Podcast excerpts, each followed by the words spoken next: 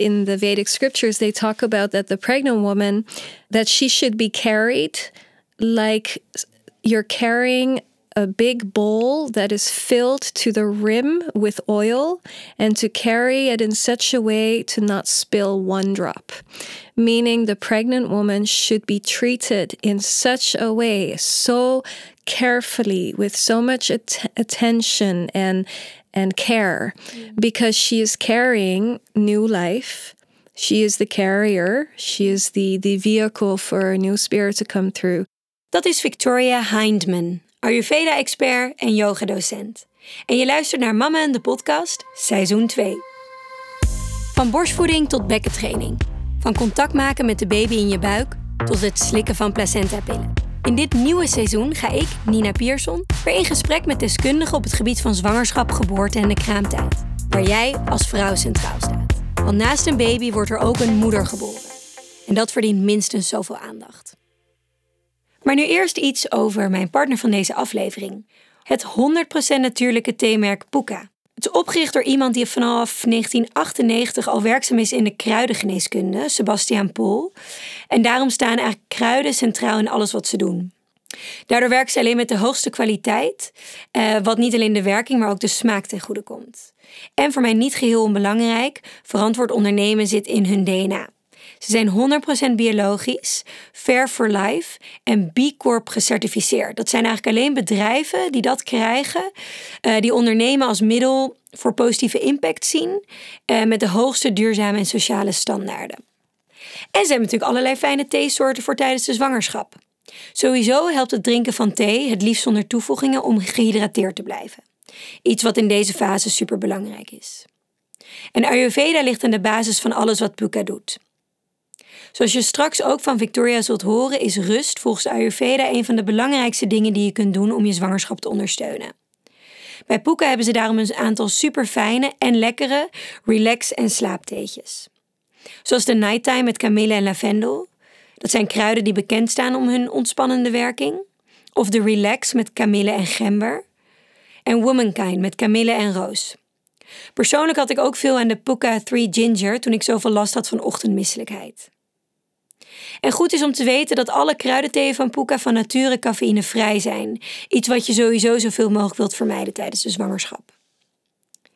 Het is wel grappig, ooit leerde ik uh, tijdens een yoga-retraite zat er een andere vrouw en die was thee-expert. En die had echt de kunst van het thee drinken eigen gemaakt. En toen kregen we een aantal theeceremonies van haar. Um, en dit, is ook, dit zijn tradities die ook veel um, monniken doen in Japan bijvoorbeeld, waarbij ze eigenlijk het moment van thee drinken gebruiken als een soort meditatie. Dus, um, en dat maakt niet alleen de ervaring rijker, maar je hebt ook meteen een fijn bewust rustmoment um, tussendoor. Of voordat je gaat slapen of wanneer je wakker wordt. Dus uh, mijn tip die ik ook van haar leerde is zet als jij dat kopje thee hebt ingeschonken voor jezelf. Probeer dan niet alleen zelfs het kopje thee bewust neer te zetten. En te luisteren naar hoe de thee in het theepotje, het theekopje valt. Maar ook al je zintuigen aan te zetten. Dus hoe voelt het kopje in je handen? Hoe proeft het? Hoe ruikt het? Hoe klinkt het als je een slokje neemt? En het brengt eigenlijk het hele concept van thee drinken naar een heel ander niveau. Misschien niet iets voor elke dag, maar wel leuk om te proberen. Mijn gast van vandaag is Victoria Hindman. En ik praat met haar over de fantastische wijze waarop de Ayurveda kijkt naar zwangere vrouwen. We praten over wat nou zo ontzettend belangrijk is om te beseffen wanneer je zwanger bent. Maar vooral ook wat je allemaal kunt doen om jezelf niet alleen lichamelijk, maar ook geestelijk te ondersteunen in deze immense transitie. Beetje aan het begin van het gesprek besluiten we over te gaan op Engels. Het is namelijk de um, moedertaal van Tori. En ik merkte dat het voor de flow van het gesprek beter zou zijn als we het in plaats van in het Nederlands in het Engels zouden doen. Dus ik hoop dat dat oké voor je is. Welkom Victoria. Eh, ik vind het heel erg leuk dat je hier vandaag bent. Uh, voor mij ben je namelijk al een bekend gezicht, want ik volg al jaren jouw uh, yogalessen. Ehm, ik weet nog zelfs tijdens mijn tweede zwangerschap dat ik toen ook weer een paar lessen bij heb gevolgd. Mhm. Eh, maar je geeft altijd op vrijdag les, dat ze dachten dat ik met mijn kinderen ben. Ja. Ik ben heel blij, want ik heb het nu vanaf september ga ik op donderdag met mijn kinderen zijn. Oh, Dus dan ga je me vaker zien. Maar ik ben heel blij dat we hier vandaag zijn, want voor mij ben je wel een ehm, soort, ik weet niet of ik dat woord kan gebruiken, maar een guru op het gebied van Ayurveda. Eh, want je geeft daar allerlei ja, opleidingen in, je leidt mensen daarin op. Ja. Ehm, ik heb een keer tijdens mijn tweede zwangerschap van mijn beste vriendin van jou een, een leaflet gekregen. Mhm. Met zoveel waardevolle tips en informatie. Eh, ik denk vooral vanuit Ayurveda, maar misschien ook wat breder. Dus toen ik had bedacht, ik wil hierover een, een podcastaflevering maken, dacht ik aan één persoon en dat was jij. Mm, dankjewel. Ehm, even om jou en de luisteraar een beetje voor te stellen. Je bent ook moeder van twee kinderen, een zoon en een dochter. Ja. 11 en 13 al inmiddels. Je dochter fietst vandaag alleen van school naar huis. inderdaad, inderdaad. dus het zijn de new times. Yes, very big shit. En, eh, maar je komt origineel eh, van origine uit Canada. Ja. ja. Maar je bent al, je woont al heel lang in Amsterdam. Je hebt een tussenstop gemaakt, geloof ik, weer in de. Ja, ik groeide op in Amsterdam, maar toen eh, een, beetje heen en weer tussen Canada en Amsterdam. En toen ik eh, 21 was, verhuisde ik naar Los Angeles. En daar heb ik toen eh 13 jaar gewoond. En, ehm, en toen een jaar in Albuquerque, New Mexico, voor de Ayurvedic Studies. Eh, en daarna ben ik teruggekomen naar Amsterdam. Eh, vooral zodat mijn moeder een, eh, een oma kon worden, want ik was toen eh, zwanger. Ah, wat mooi. En je moeder woont hier. Ja. Is je moeder Nederlands dan? Nee, Zuid-Afrikaans. Mijn vader was Canadees. En ze kwamen voor mijn vaders werk toen ik klein was naar Nederland. Hij werd gevraagd om hier, hij was dokter-ingenieur, dus hij werd gevraagd om hier te komen Hm. werken. En nu dus weer al een enige tijd hier. En je kinderen groeien ook hier op. Ja, we hebben iets minder dan een jaartje in Bali gewoond, maar dat is ook al inmiddels eh, acht jaar geleden. Hm. Ja. We hebben ook, eh, wat, twee jaar geleden hebben we dan vier maanden op Bali gewoond. Toen ik zwanger Ah. was van mijn tweede in Ubud. Ja, ja. Jullie ook? Eh, Wij woonden iets daarbuiten en ik, ik werkte daar toen ook. Dus dat was ook heel mooi om zo'n plek mee te maken waar iedereen zegt, oh, het is paradise en zo. Which it is, partly. Maar dan zit je achter de schermen. Dus ook gewoon kinderen naar school te brengen. Alleen niet eh, op de fiets in eh, wind en weer. Ehm, maar dan daar op de scooter met door de rijstvelden. En, maar nog steeds moet je dezelfde dingen doen. De Ja. kinderen brengen en naar je werk. Dus dat geeft je toch een heel andere Ja. eh, kijk, een blik op hoe het leven is Hoe daar. het land is. Ja. Ja, ja. Ja, en je bent natuurlijk yogadocent. Ja, ook. Dus, ja. dus je hebt de Ayurveda-opleiding toen gevolgd. Ja, Ayurvedic practitioner. Daarvoor gaf ik al les eh, in yoga in eh, Los Angeles. En ik vloog steeds heen en weer van LA naar Albuquerque voor een soort weekend seminars met mijn Ayurvedic teacher, Dr. Vasant Blad. En uiteindelijk kon ik na drie jaar heen en weer kon ik uiteindelijk daar naartoe verhuizen om echt de negen maanden fulltime ehm, Ayurvedic practitioner training te doen. En ook deed ik toen de Ayurvedic, eh, wat ze noemden de Ayur Yoga Teacher Training. Zodat je meer vanuit de Ayurvedic perspective de yoga classes geeft. En dat heb ik dan een soort gecombineerd in de Foundation of Ayurveda trainings die ik geef. Zodat je Ayurveda, dat je kan Geïntegreerd zien. is. Ja, dat het alles, eh, you can look at everything. Ja. Your yoga, your food, your lifestyle, your relationship, alles. uh, Ja. because Ayurveda means uh, the science of life. Dat klinkt heel erg saai. Maar meer de the art of living wisely. Dat je Mm. Jezelf erkent en herkent. En dat je daardoor weet precies wat wel en niet goed is voor je. Ik wil heel graag eh, straks inderdaad daar nog wat verder op ingaan. We hebben het ijs eigenlijk al gebroken, maar toch wil ik hem wel vragen, omdat ik het aan elke gast vraag. Ja. Ehm, en, en ja, ook omdat mijn boek gaat natuurlijk over self-care, maar zelfs vrouwen die al heel goed weten hoe ze voor zichzelf moeten zorgen, kunnen alsnog wel, eh, wel eens de mist ingaan. Dus als ik jou vraag, wat is jouw grootste zelfzorgblunder? Of misschien wat heb jij gezien in je omgeving die zwangere vrouwen of vrouwen die op punt staan om moeder te worden het meest te maken? Ik denk eh, gelukkig wat ik, dat ik die blunder zelf niet had gemaakt, maar dat was echt alleen omdat ik mijn teacher toen, ehm, hij nam me echt bij de hand om uit te leggen de stappen die ik moest nemen zodra ik was bevallen of had bevallen. Um, en want wanneer je zwanger bent, vooral in de laatste paar weken, you really feel partly on top of the world. Zo van, um, want je aarde- en waterelement is zo abundant dat je heel sterk voelt en, en vertrouwd en rustig. En dan kan je ook denken van, oh, na de bevalling, oh, dat komt wel goed. Ja, van, oh, dat zien we dan wel, het komt wel goed. Omdat je nog steeds in de bubbel van de pregnancy zit maar het niet realiseert dat wanneer de bevalling gebeurt, zodra dat is gebeurd, everything changes.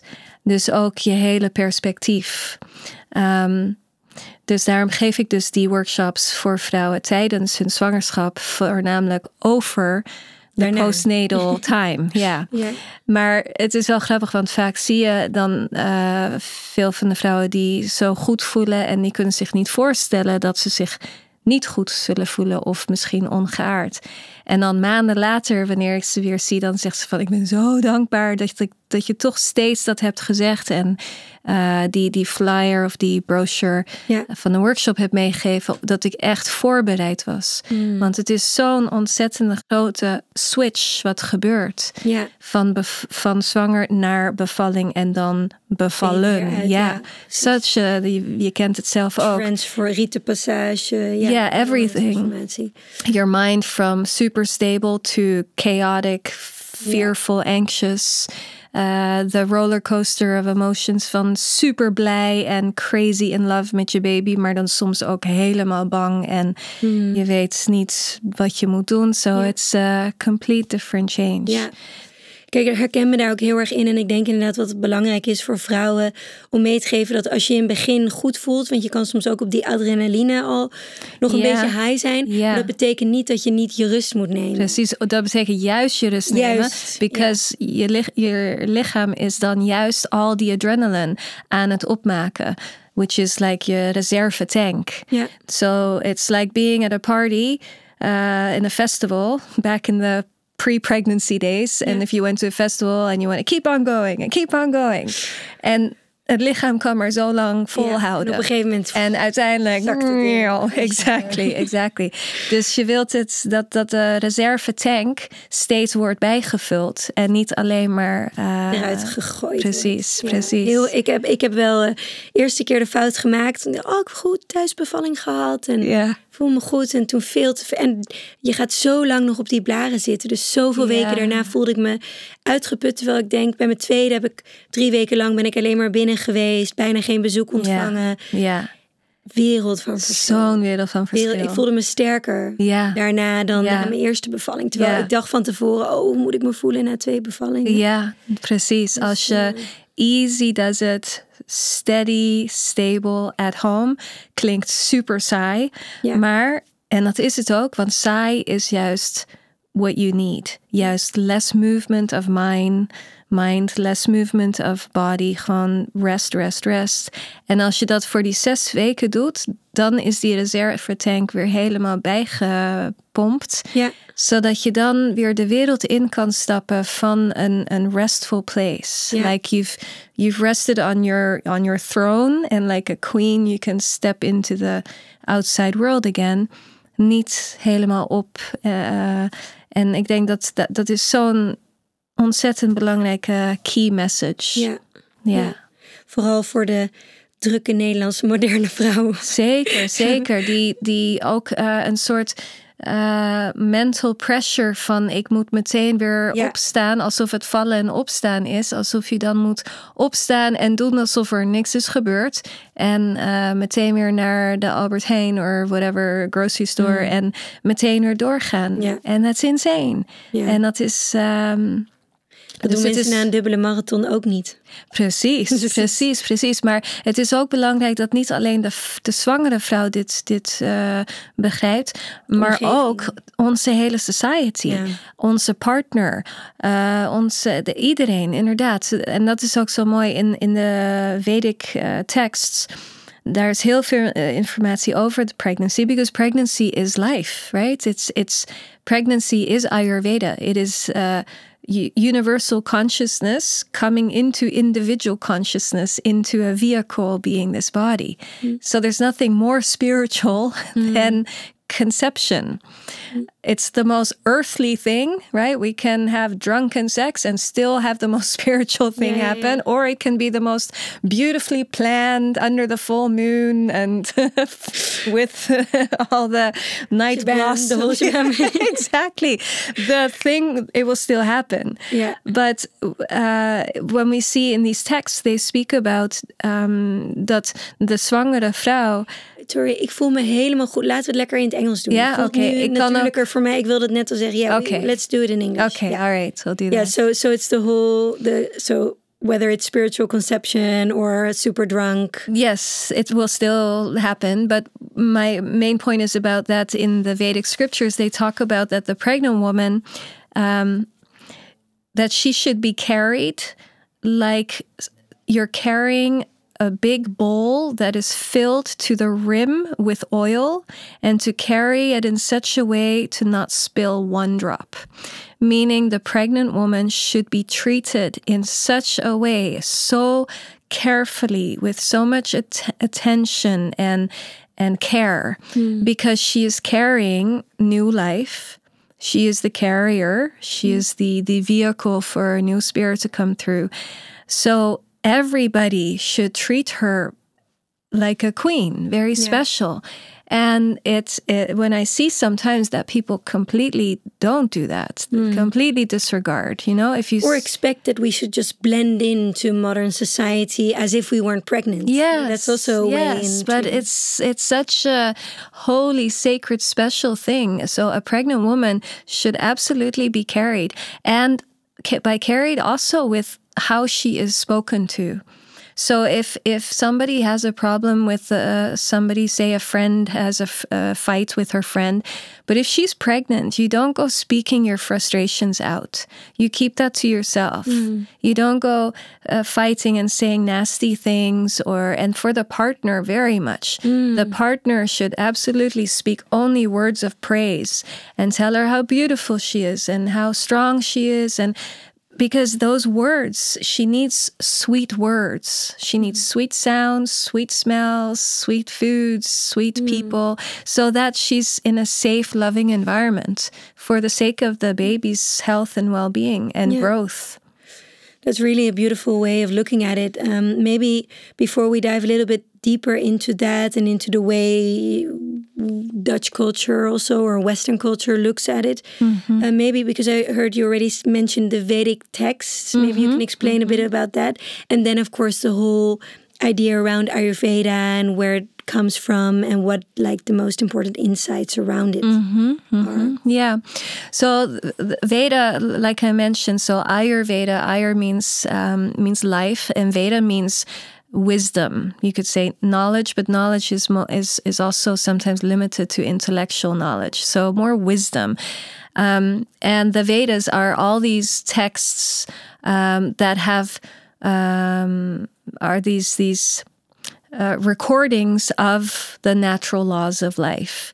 And um, the same as with all the yoga texts, they come from the same fountain of wisdom.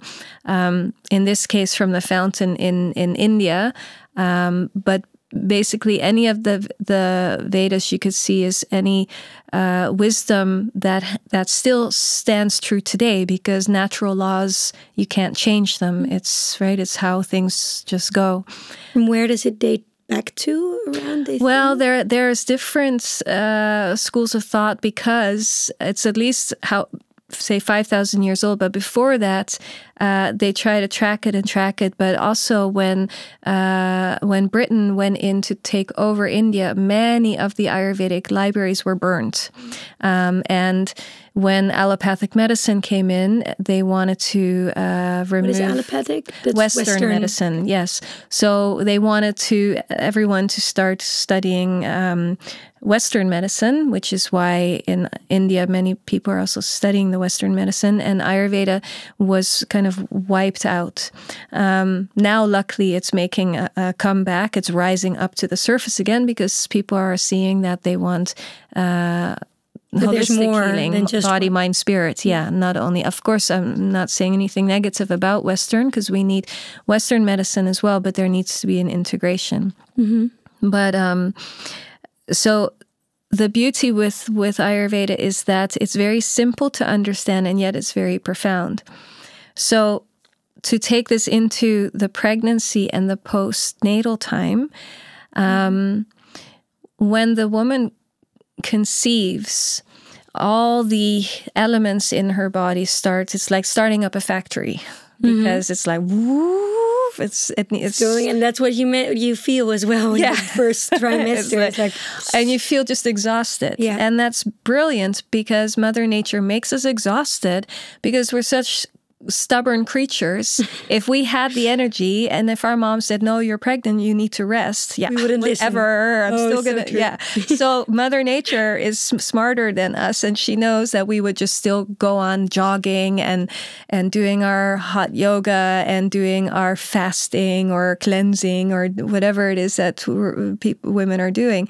She makes us exhausted that we cannot put up a fight. That is like, I'm exhausted. can't. No, I, that's so funny that you mentioned it because I was like always thinking, why am I so nauseous? Why? And then my mother said, well, maybe you are so nauseous because that's the only way to like bring you down. Exactly, Exactly. And I was like, oh, now I understand. Now I have more respect for my nauseousness as well. It's like telling you, this hey, is what my body is like. My, your body is so wise, it's right? amazing. It's So amazing. that's yeah, that was a really good insight for me. Yes, and that's also the body is so wise that you have your own intellectual intellect that has its own desires. Oh, but I want to go do this, I want to go do that. But behind that, there is a much bigger intellect at work and the beautiful Mother Nature that is doing her dance through you.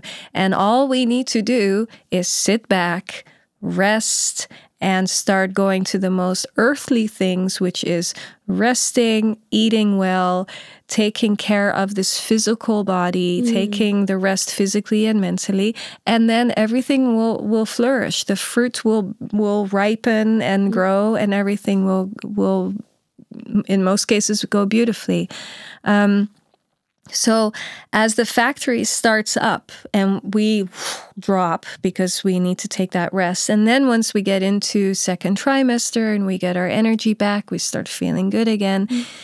Then there is this building and building. uh, Like you could see it. It's like a spirit coming in, and then it has to start crystallizing. So it slowly starts crystallizing, building, building more and more, becoming bigger, firmer. That's why around seventh month we maybe break a tooth because all the calcium is getting sucked out of, out of our bones to make this this body more crystallized. So at the top of the pregnancy, all these elements are in, in abundance, our, our earth and water elements. It's like uh, a- one big beautiful show of, of overflowingness. Tell me a little bit, maybe a little short explanation about the elements. Yes, Because that yes. is one of the from the Ayurvedic, right? That Yes, they- yes. So um, in Ayurveda, they call these five elements, the five great elements, the Pancha Mahabhutas. Pancha means five, Maha means great, uh, Bhutas meaning the elements. And each element has its own quality. So rather than thinking in your mind of what that word would mean in a physical sense, more the sense of what their qualities are stands for. yeah their characteristics so for example um, when we look at the, the the baby's body made out of these five uh, elements you could see that the earth element would be the skeletal system of the baby. It would be the muscle mass. It would be all the more t- t- touchable, Tangible, yeah. tangible, exactly. So that would be more earth element. Then um, the water element would be all the fluids in the body, the plasma, yeah, the plasma. And once the baby comes out and starts to take fluids in and out, then it would be all these uh, fluids, but also like synovial spinal fluid from the most uh, gross to the most subtle. And um, then the fire element is the red blood cells. It's the digestive system. Uh, it's the the um, the fire that keeps uh, the body warm, but also fire element is also intellect right it's often in in any of the spiritual books you see like the uh, they use a flame as um, enlightenment right so for us to see just like realization for us to realize ourselves there needs to be a light. Even if you think of like cartoons and comic books they draw Yeah. a light bulb above the head when they there's an the idea idea. or aha! Because it's the aha i've seen the light. So fire element is also intellect meaning the intellect within the baby's body for every cell to know what, What it to do, and what to yeah, do where to stay. exactly the for How to develop. Exactly. For there be transformation because fire element is transformation. Um, and then we have the wind element, and that is the nervous system because wind is movement. It's what gives us the sensory movements. It's the the in and out breath. It's the being able to have a poop. It's vomiting. It's hiccups. It's all this movement. So the wind is is the nervous system, and eventually the mind as well, for there to be thoughts happening in the mind. And then the ether element is space. So even within this baby, there are still tiny spaces, like in the little lungs, there are lung sacs. In the the space of the spine, there are little spaces. between molecules, right? If you Even zoom even in, the space yeah. between the cells. Yes, it's from, and that's what's so beautiful with Ayurveda. It's the most dense and gross into the most super super subtle.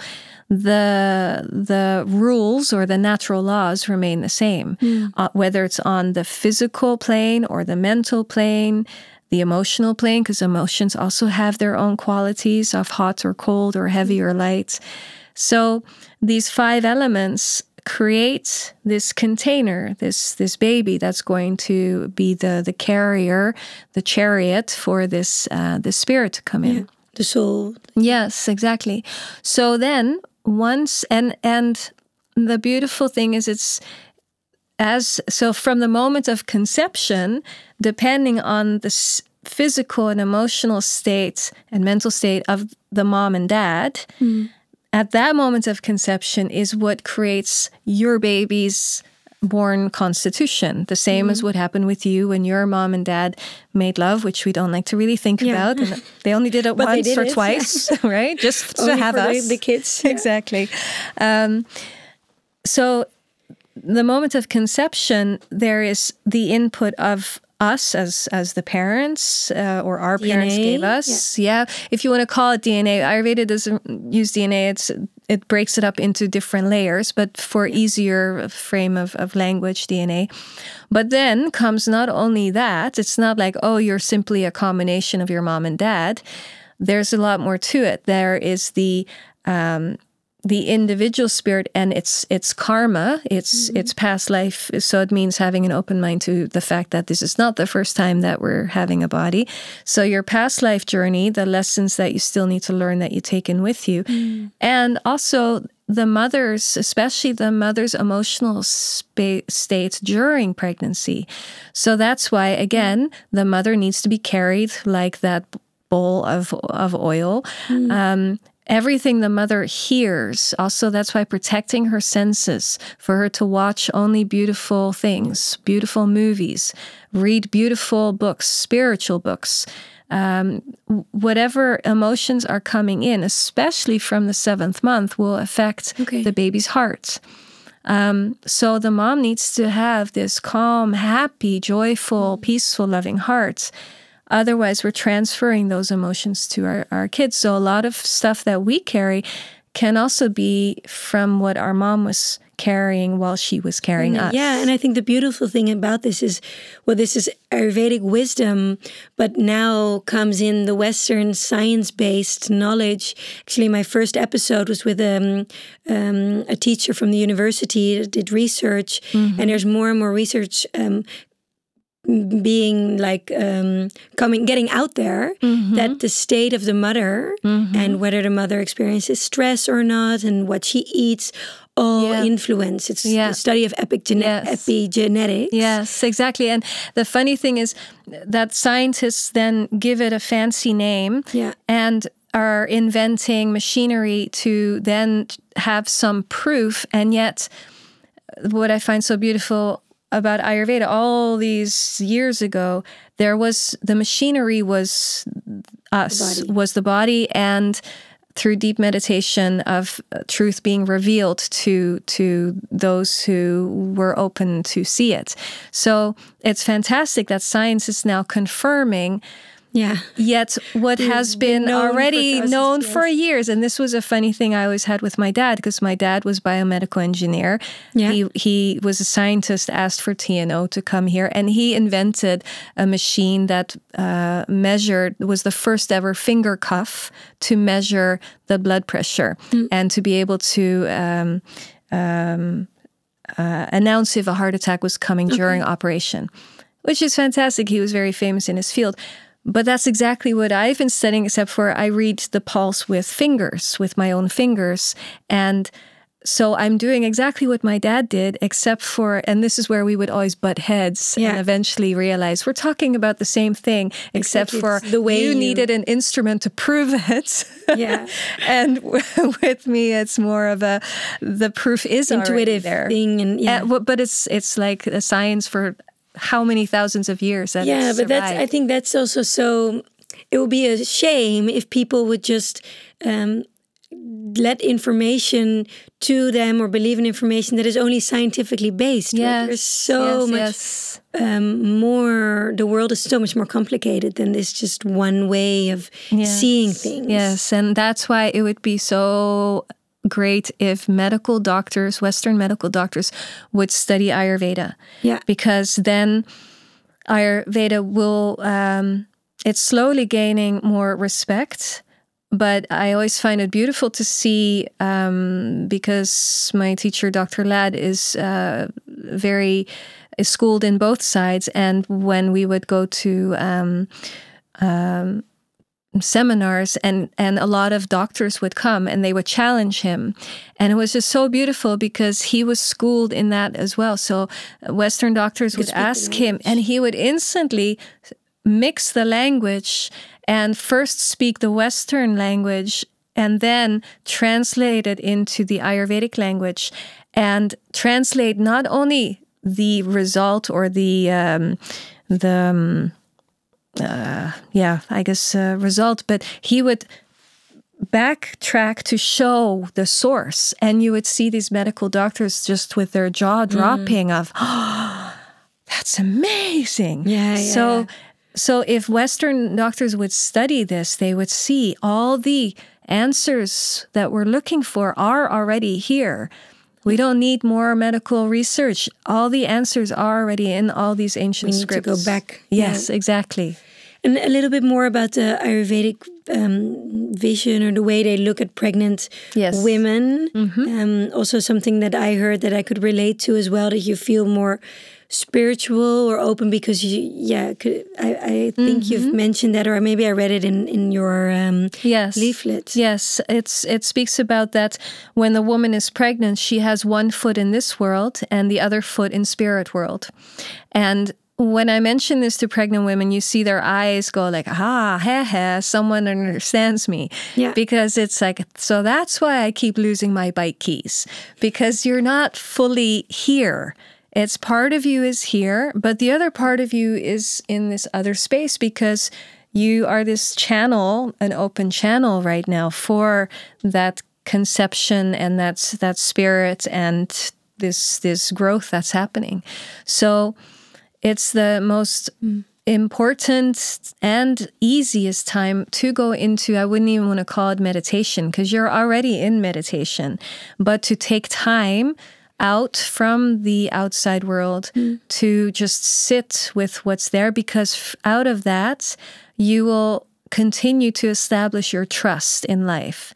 And to have a um, healthy pregnancy and also um, s- quote unquote easy birth because of course uh, you never can uh, control anything but if you do your homework meaning to stay at home in yourself during pregnancy you will stay more and more with trust and it's with trust that we can give birth if we don't feel safe in either the environment where we're going to birth hmm. or the fact that we're letting go of this baby and taking it into the outside world. If we don't feel safe, it's going to cause all kinds up. of exactly exactly it's like being in a relationship if you don't feel safe it's hard to open your heart and or to speak your truth Hmm. so it's really about reading the spiritual texts sitting with your spiritual teacher if you have one or visiting wise old friends maybe your grandmother but people who really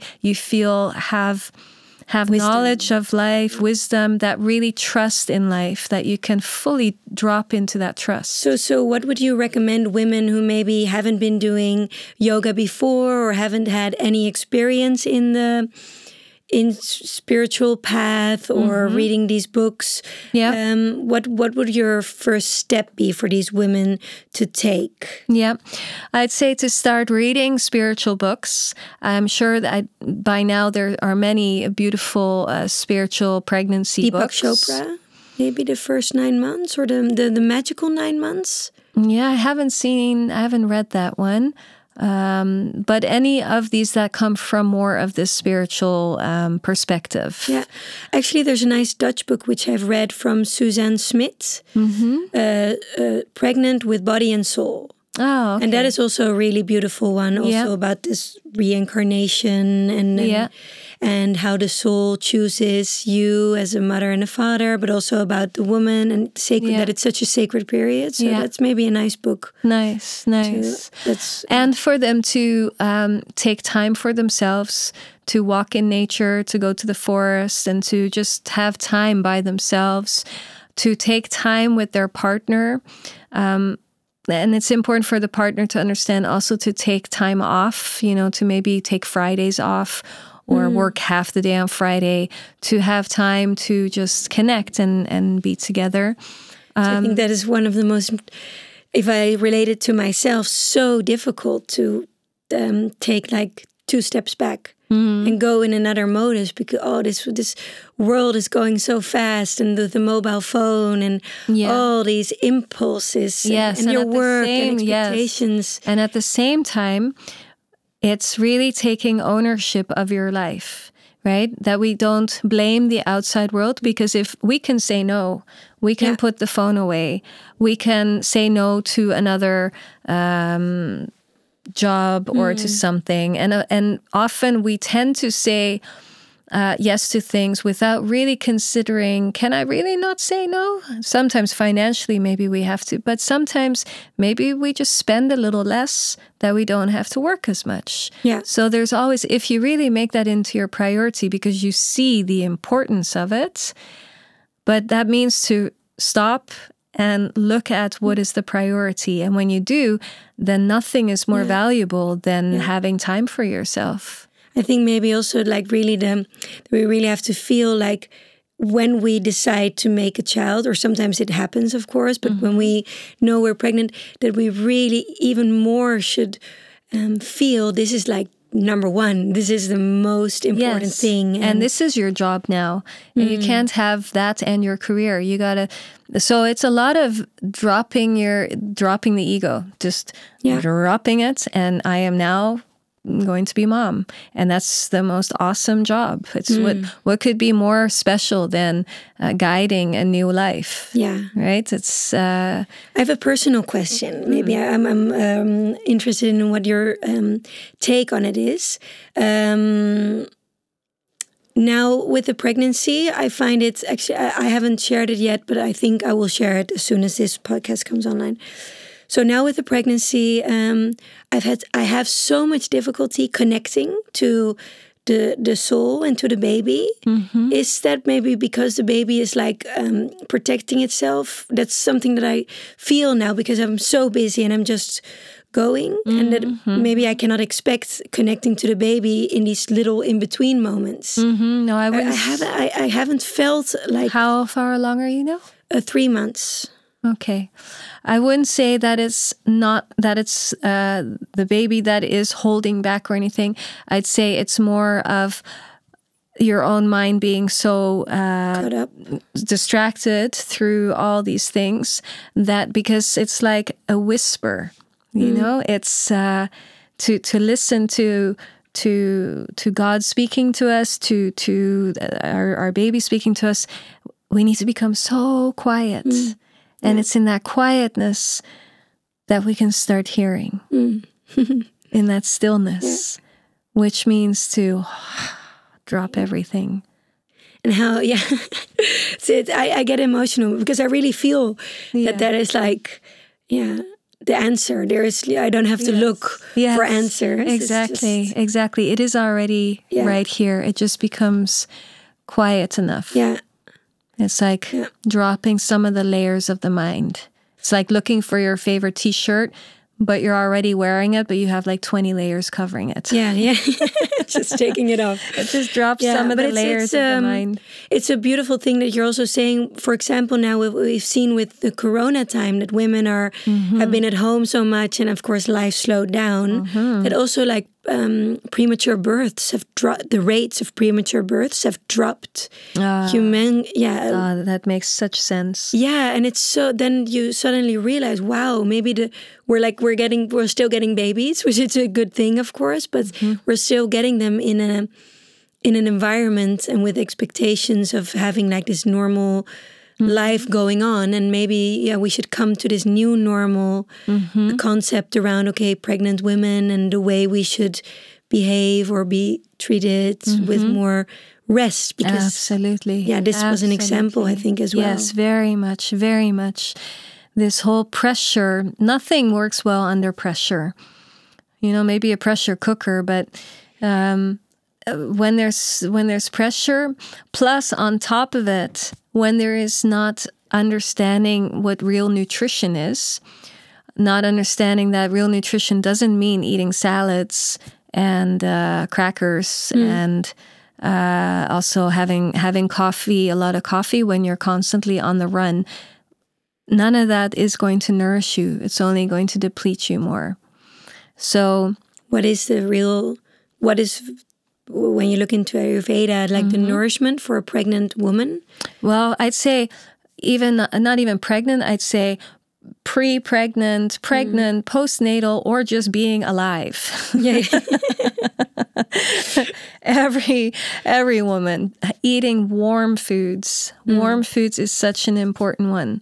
Warm foods, warm drinks, warm people in your life warm that everything is yeah. is this this warm warm space because when things are cold and rough and dry and hard if we just hear the words it doesn't really feel mm-hmm. nourishing so unless you have a really strong digestive fire it's like imagine throwing uh, throwing wood on a fire that where the fire isn't really that strong. It's going to just deplete the fire.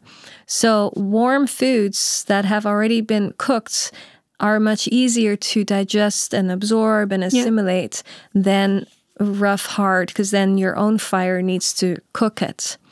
So and that takes energy. Yeah exactly. The energy goes to that. Exactly. Yeah. yeah.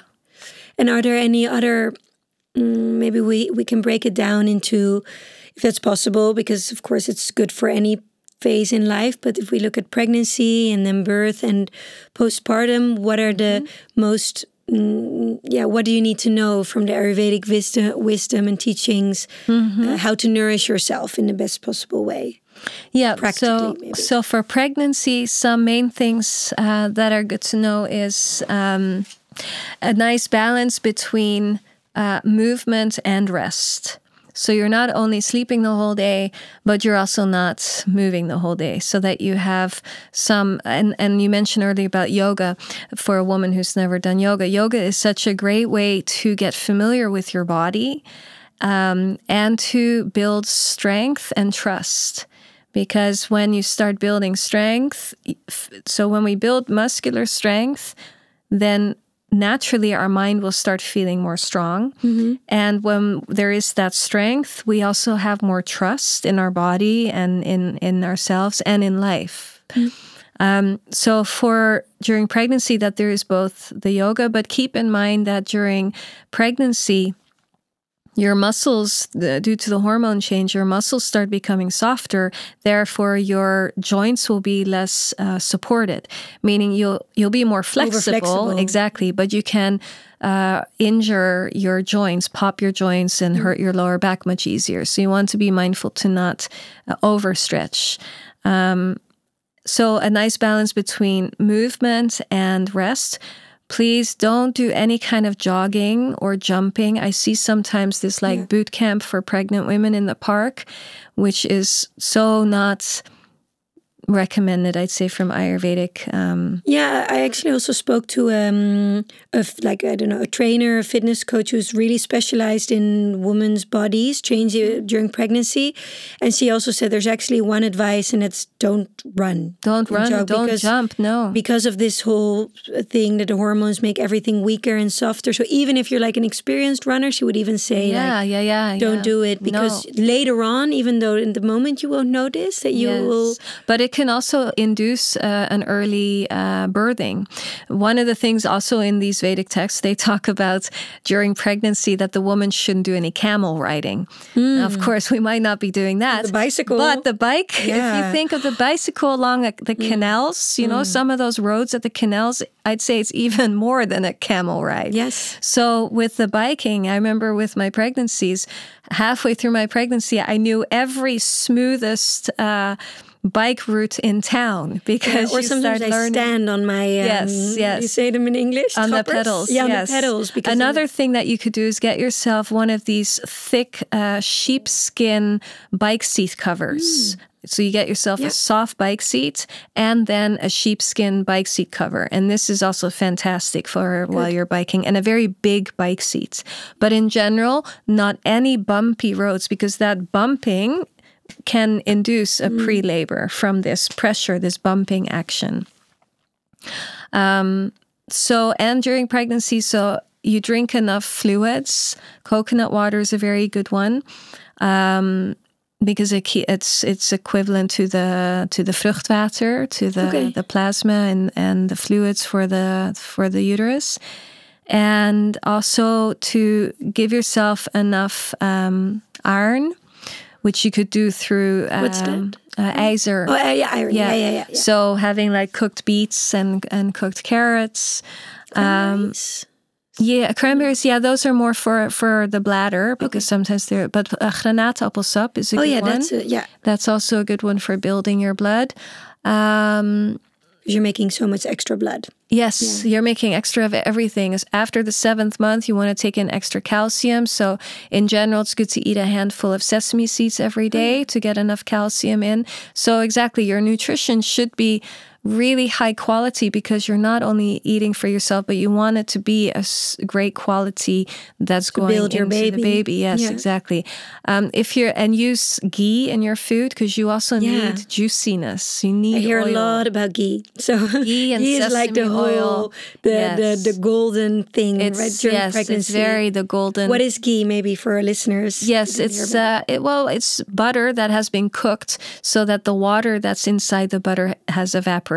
So it's it's the pure form of butter. It's the concentration of butter, um, and it's very nourishing for physical body, for your mental body, and also for your ojas. And your ojas is the super refined um, essence of, you could say, your super immunity.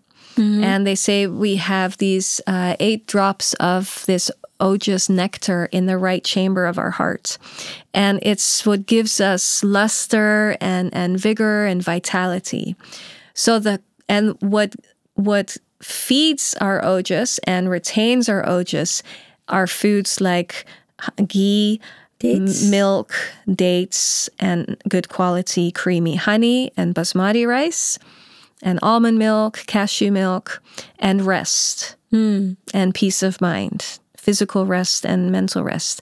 What depletes ojas is especially stress. So, worry, anxiety, stress, fear, not enough sleep, these are all depleting. Drinking too much coffee gets the adrenaline going. Mm-hmm. So, anything that makes the heart go, yeah. we want to nourish the heart, not make it go faster. So, it's so simple. And we can hear from people saying, "Oh, don't stress; it's not good for you." But literally, again, in these Vedas, it talks about some of the main causes of what's called high vata dosha, where there's an increase in the ether and air element.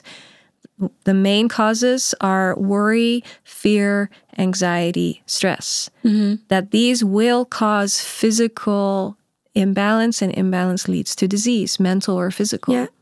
And isn't it so that I've I've heard that before that as a pregnant woman you naturally have more vata, like more air because things are changing in your body constantly? Or, Yeah, that's- or maybe after birth. After birth, yeah, okay, after that birth that comes the big yeah. bang. Yeah. First, you have the big bang, and you receive life. Yeah.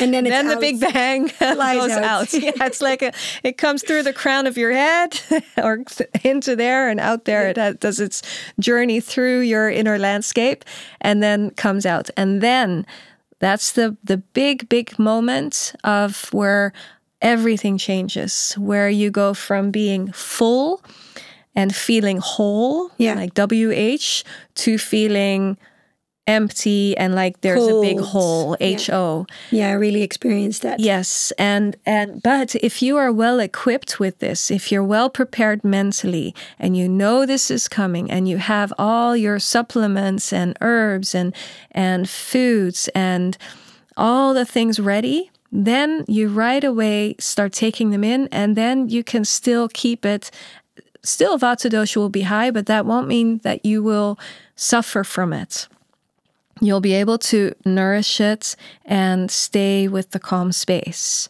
Yeah. If you don't, then you can that's why they speak about 42 days for the next 42 years meaning that the, the choices the mother makes from the moment of birth for 42 days will affect her next 42 years because it's such a crucial time of either nourishing or depleting that will Yeah. have a long lasting effect. Yeah, that re- that saying really made a big im- Yeah. impression on me when I was when I read it for the first time. It was like yes, it's that big. it's not like maybe sometimes we have to live more in the moment, but I think after birth we're like, okay, I feel good now, so it will be fine. and but that's the tricky part. It's always when we start thinking, oh, I feel good enough. That's when you need to still remember, okay, but hold your reins. Don't let the don't let yourself go run out because like that you can switch in your energy. So you need to keep holding, keep it easy. Yeah. Also remembering after the baby's a few months old, that's when the sleepless nights really kick in. exactly. Yeah. But these are things that many people don't know, right? They they've made it through the first few weeks and then they think we have a Super easy super baby. oh, especially the first days, you're like only oh, sleeping. you're like, oh, no, what's everyone complaining about? This is a mucky. And then a few weeks later, oh, We're so exhausted from birth. Yes, so exhausted. And, And, that's and that's why that is the crucial time. So the main things I would say as the key um, is every day from the moment of giving birth, every day to either receive. That's why it's helpful to make a plan with your friends and family to receive a warm sesame oil massage before you shower.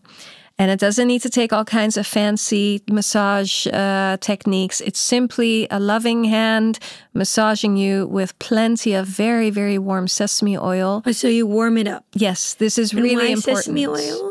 Well, sesame oil is a naturally more heavy oil and it has its own naturally slightly warming quality. Hmm. Just like if you think coconut oil is more of a cooling. Cooling, That's yeah. why they use it in all the warm countries. And sesame oil naturally has its own warming effect. However, you should still warm it up. The easiest is in a baby bottle warmer Yeah. uh, or in a cup of hot water. You put a small cup or a bottle with the oil in it. Make sure it's the koud geperste, not the toasted, because then it smells very strong. You have a really nice one at Ekoplaza. I always bought mine there. Yeah. Yes, yes.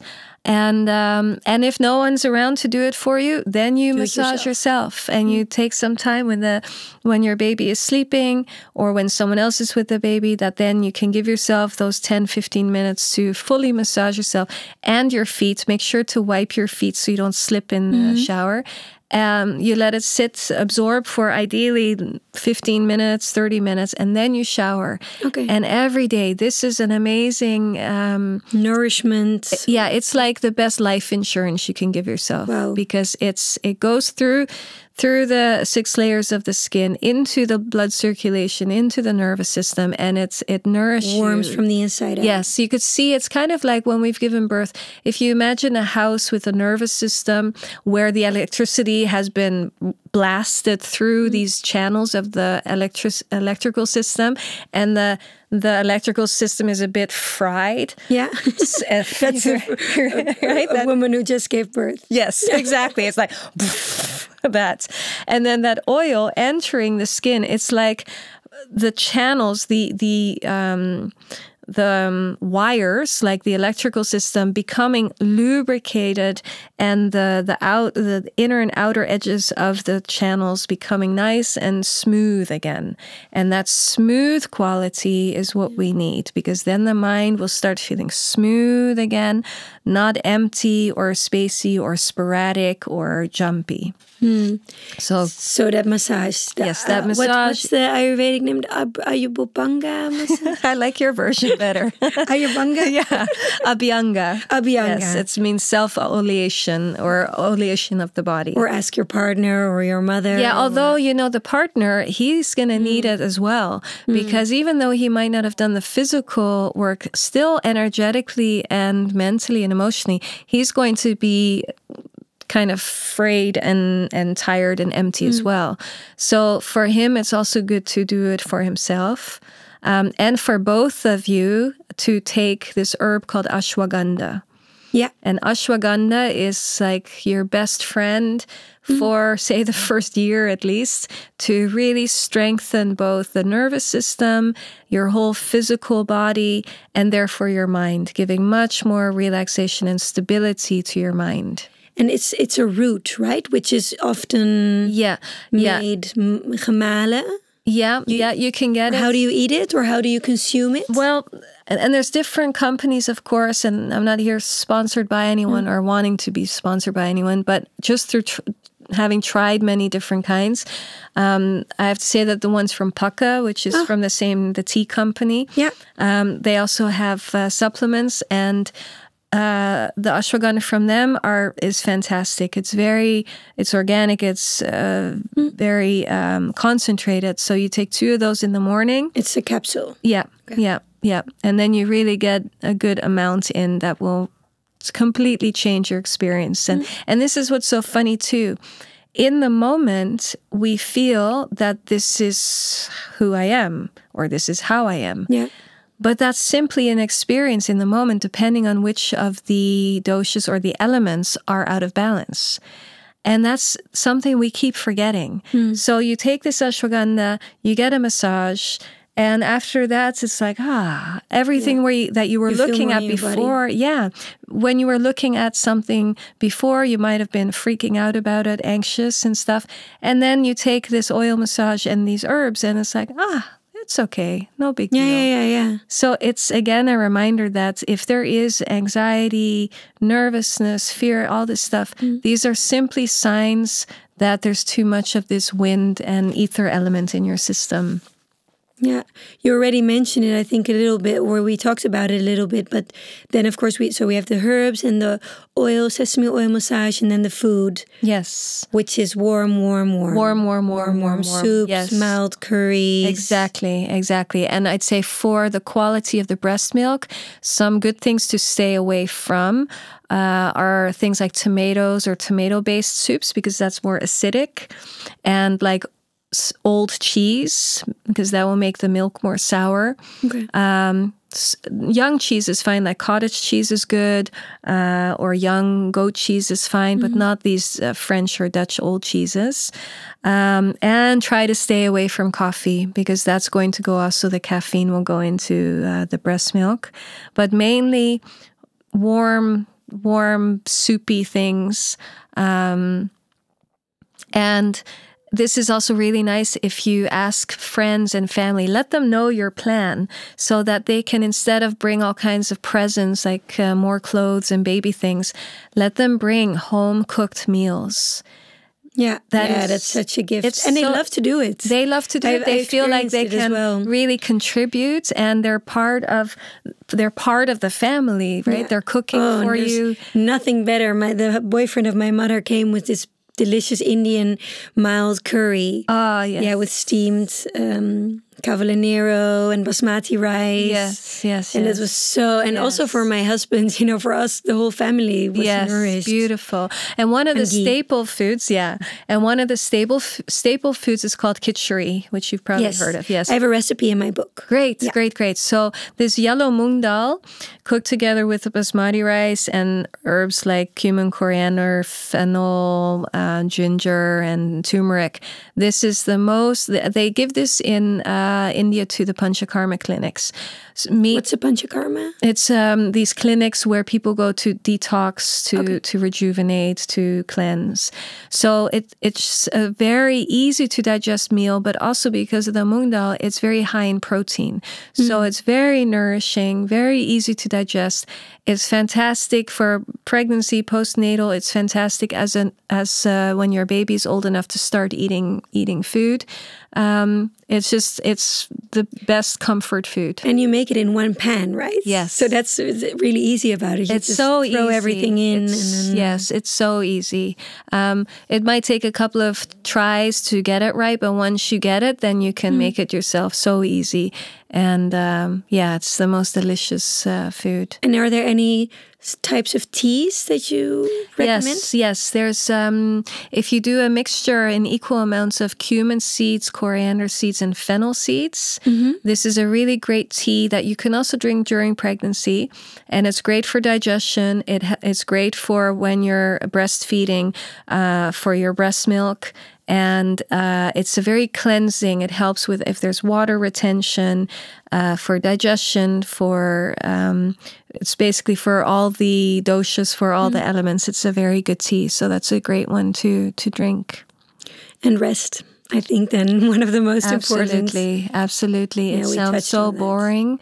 Yeah, It sounds it so simple, and it is. Yeah, but if you lie down, I had I, because I'm also like a difficult rester, but then I force myself to lie down, and then within five minutes you're gone. you know, that's the funny thing about it. Is, okay, maybe I needed it. Yes, And later on when I- got tired, and Yeah, and then you're out. Yeah. But later on, when I got like more of my energy back, then I also did some yoga nidra, yes, or just listen to a meditation while lying down, and that was also like a way of relaxing. And sometimes I fell asleep, and Yeah. sometimes I didn't. Another really good one is to lie on your bed with your legs up against the wall, with the pillow under your bum. Not not once you're. Um, if you're still bleeding from giving birth, uh, then or or later on when you start getting your menstruation again, um, then you don't put the pillow under because then you're reversing the flow.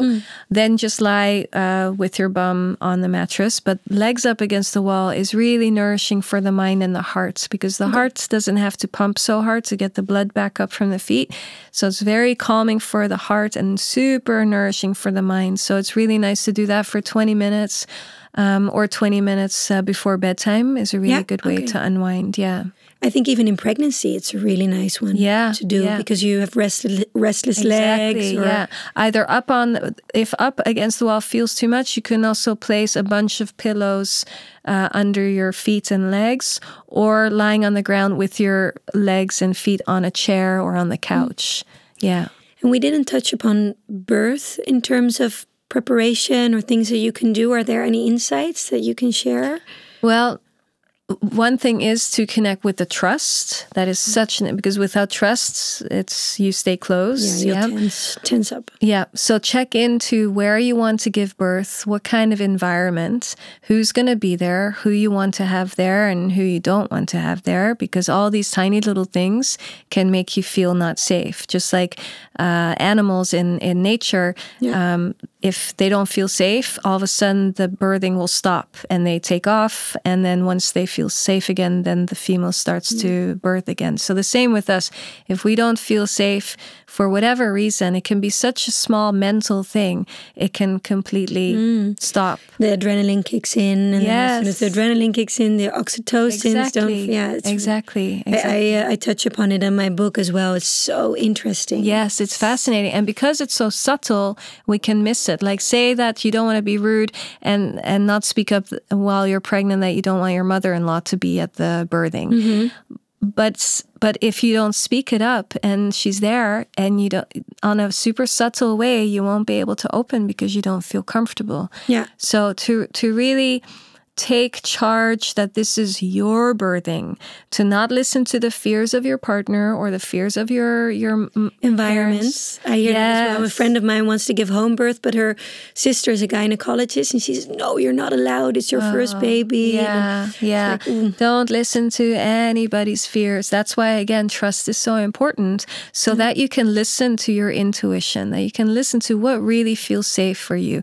If you feel safer in a hospital, then you should do Fine, that. yeah. But if you feel safer being at home, then you should do that. And also check that you have the right midwife for you. Hmm, because so important. Yes, especially if it's your first one. And you can change midwives anytime you want. Yeah, so I if you feel like not I'm not feeling it, she doesn't understand me, I want someone that's more open-minded or more spiritual, then change. I did that as well with my first one and I'm so glad I did.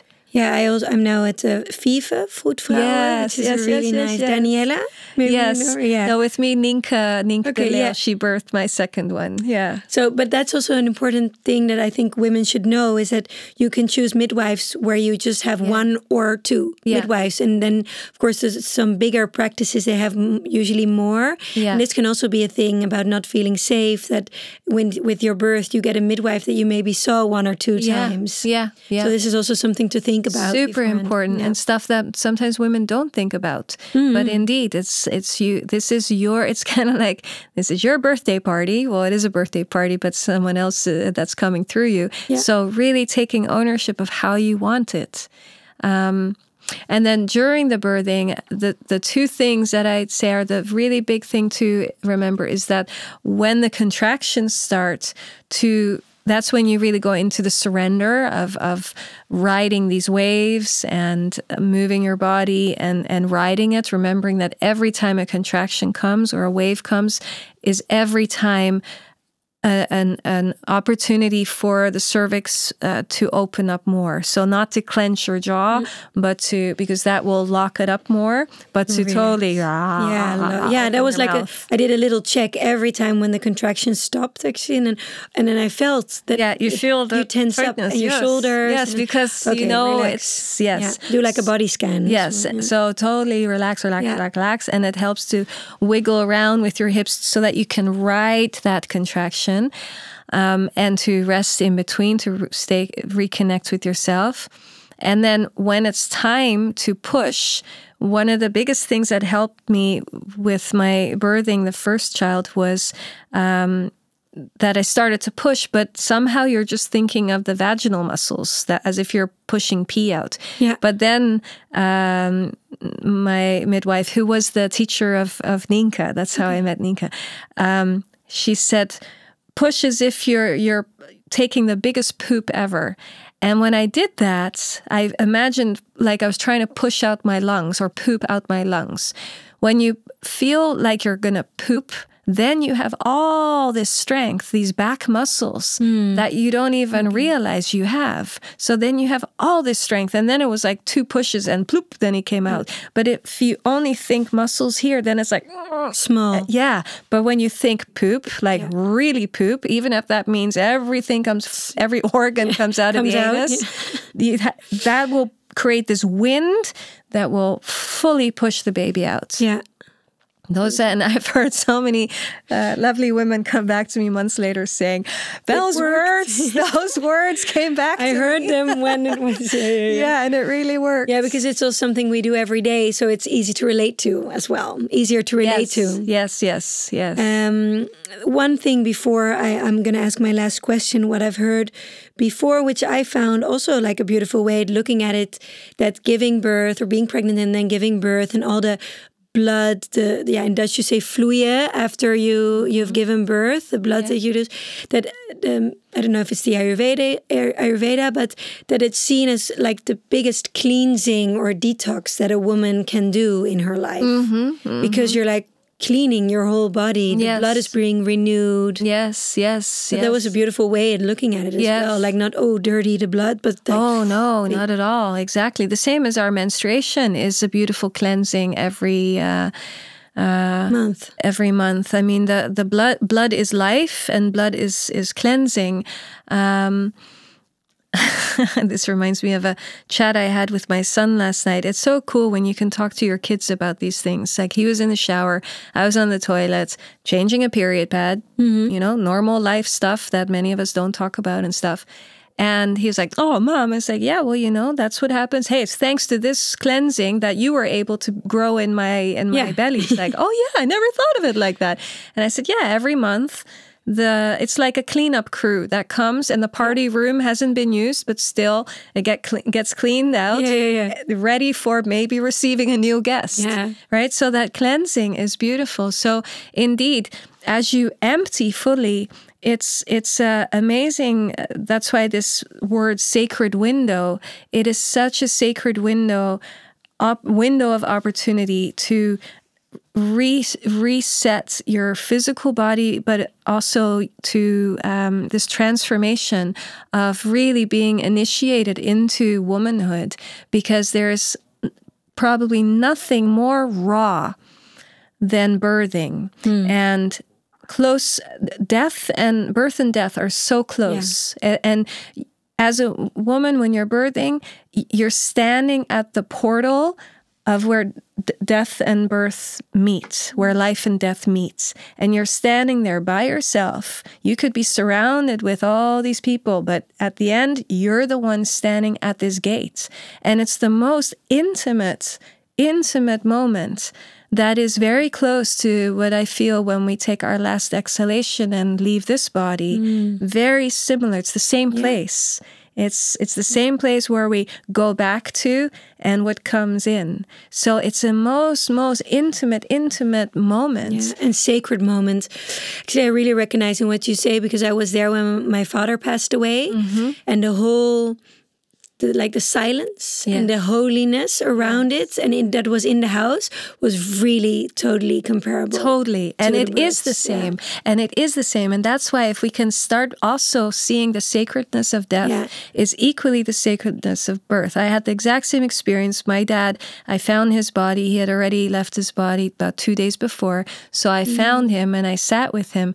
And the smell of his head was exactly his body hadn't started decaying yet. It was mm. just at the mm-hmm. the moment where that would start. And the smell of his the, this head was exactly the same mm. smell. This was the smell of rasa, the smell of of pure blood and plasma, the same smell as your baby, Baby, when it comes wow. out. And it was This just was- yeah, it was so beautiful. And and then we can celebrate life to see the the short precious time we have here.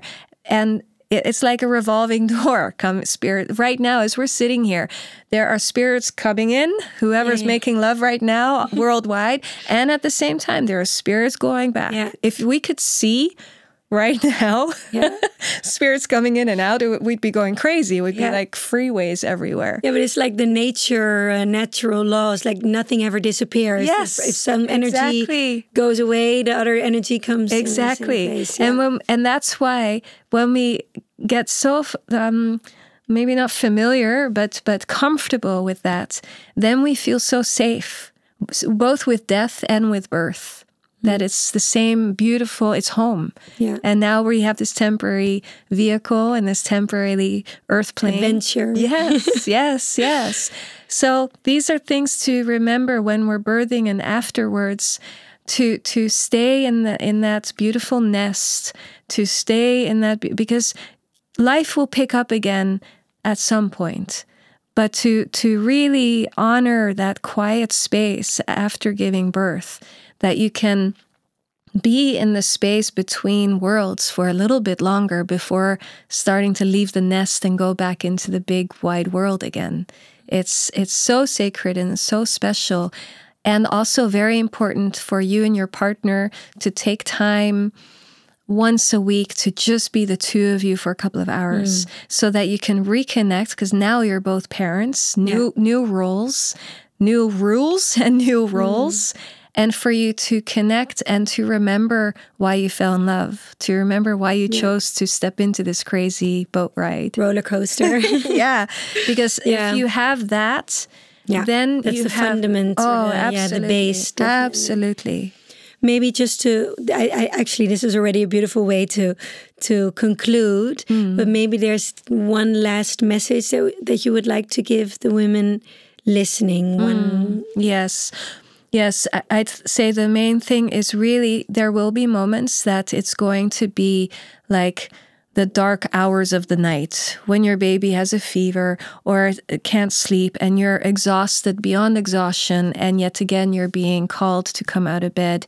In those wee, dark, intimate moments of the night where you feel, has my life become this? Is this mm. going to be forever? To remember this will change. Yeah this will change.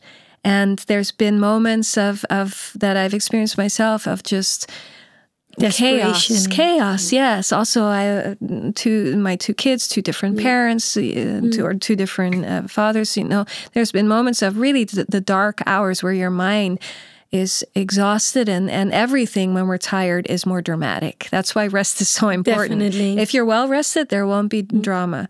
So in those moments to not despair, to just know this will pass and ask the divine, ask God for support, for guidance, and you'll receive it. The next morning, the sun rises, a new day. You oil yourself, you take your ashwagandha, and it's a new moment.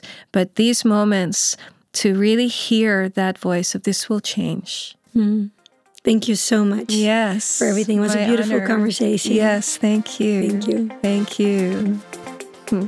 Ik wil je heel erg bedanken voor het luisteren naar Mama en de podcast. Ik hoop dat het je leert je behoeftes te kennen, je grenzen aan te geven en je wensen uit te spreken. En dat begint natuurlijk allemaal met goed voor jezelf zorgen. Met Mama en dus. Wil je meer weten? Mijn boek is nu te vinden in de meeste lokale boekwinkels. Of online te bestellen bij de gangbare online webshops. Heb je vragen of opmerkingen? Stuur me dan even een privéberichtje op Instagram, Nina Pearson. Heel veel liefs en tot de volgende aflevering.